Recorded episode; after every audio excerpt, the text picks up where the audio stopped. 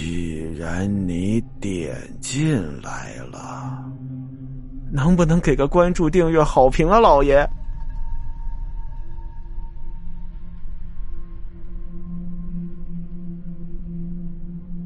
李明下意识的去抓住王强的手，终于他握住他手了。在握住的一瞬间，李明感觉到王强也在用力握他的手。李明能感觉到王强也有他同样的感觉。说实在的，当时李明的脑中是一片的空白，只能看着老人一直在那寻找卡片。小家伙。我年纪大了，眼睛看不清。那个，帮忙把灯打开吧，开关就在你右手边的墙上。老人一边翻找着，一边低着头。王强颤颤巍巍的拉着李明的手，朝着墙边挪了过去。啪的一下，灯打开了。那是一盏暗绿色的灯，光线很暗。两个人回头继续看着老人。天哪！在幽暗的灯光下，老人的口水滴到了卡片上，顺着卡片往下淌。老人的眼珠子越来越突出，就好像要跳出眼眶似的。只听。噗的一声，一个眼球掉到了地上，又一声，另一个眼球突破了眼眶。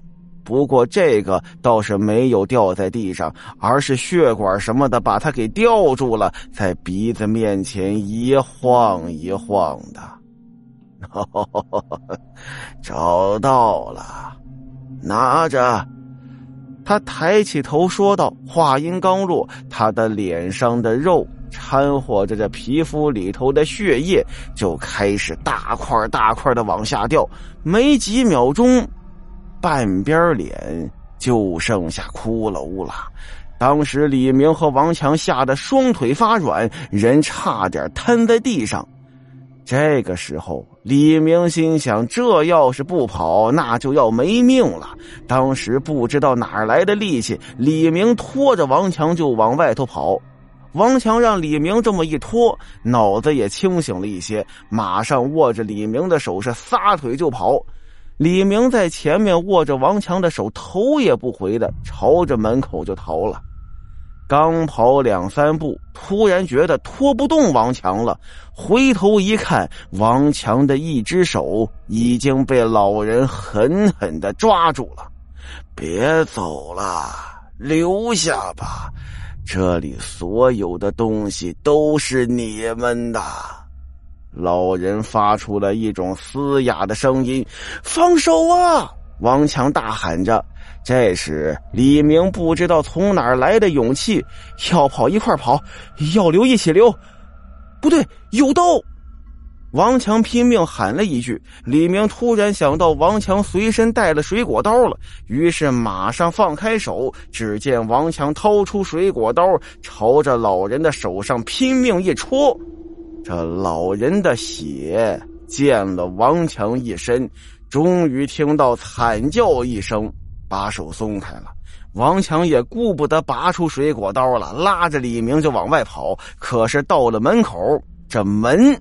怎么着都打不开了，李明、王强是连拳头带脚，连踢带踹，企图打开门，但就是打不开。李明突然想到了打开的办法，他飞快的跑回屋内，拖着躺椅来到了门口。王强立刻明白了李明的意思，两人合力举起了躺椅，朝着玻璃门砸了过去。玻璃门。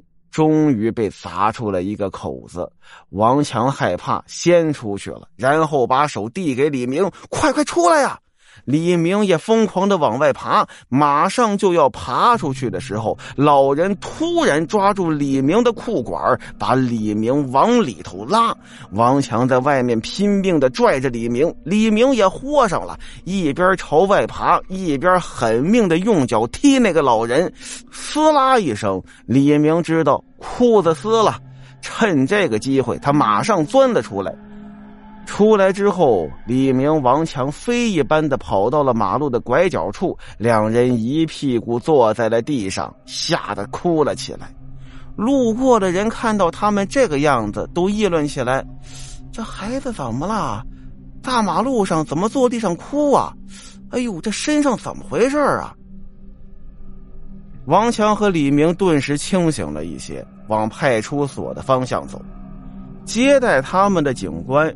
跟李明家呀还沾着亲戚，按辈分来叫啊，李明得叫声二叔。他一看到李明两个人狼狈不堪的样子，就笑了。呃，你们两个怎么回事？过来投案自首了？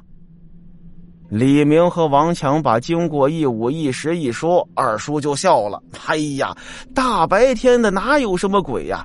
看看你们身上这都是什么呀？脏兮兮的，是鬼的血呀！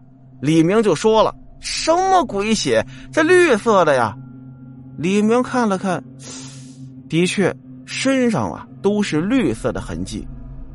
哦，对了，二叔，咱们可以去化验这些东西啊。孩子，化验哪那么简单呀？说化验就化验呐。看着李明、王强那个样，为了安抚他们，二叔带了一个同事陪着两人去了现场。去的时候已经是下午两点了，可是店里头很黑很黑的。李明就问二叔：“大白天怎么这么暗啊？真闹鬼啊？”二叔笑了笑：“我跟你说，光线不好是因为这房子结构不合理，而且墙壁涂成了黑色，所有的光啊都被吸收了。”啊，对，水果刀，那把水果刀。王强喊了一声，提醒了李明。他们呀，就开始寻找那把水果刀。终于在角落里找到了它，它是插在了一株根雕上，而且令人费解的是，那株根雕的下面还压着李明那破碎的裤管这事儿啊，最终就这么不了了之了。后来，李明和王强吓出了一场大病，以后啊，两个人再也不敢从那条路上走了。后来听其他胆儿大过去探险的同学说，不归路上的文具店还在开着。虽然几个同学胆儿小没有进去，但是隐隐约约的看着一个老人。在店面的躺椅上躺着，好像是在等待着下一个天平座的顾客。